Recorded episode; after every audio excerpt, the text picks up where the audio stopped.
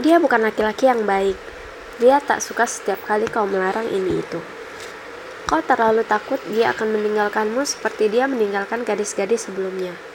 Jadi, kau terpaksa membiarkan dia dan kebiasaan buruknya yang tadinya kau harap bisa kau ubah perlahan-lahan. Setiap kali dia melakukan suatu hal kepadamu, suatu hal yang tak kau setujui, kau akan membiarkannya. Karena kau takut dia meninggalkanmu hanya karena menolak permintaan-permintaannya.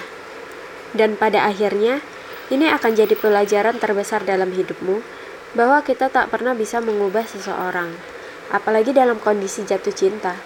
Sebab, saat kau jatuh cinta, hatimu teramat lemah dan rentan. Pada masa-masa seperti ini, kau akan mendengar seluruh ucapannya, menuruti apa yang dia perintahkan, mematikan logikamu, melanggar berbagai prinsip yang telah kau pegang bertahun-tahun. Kita yang akan berubah karena cinta, bukan sebaliknya.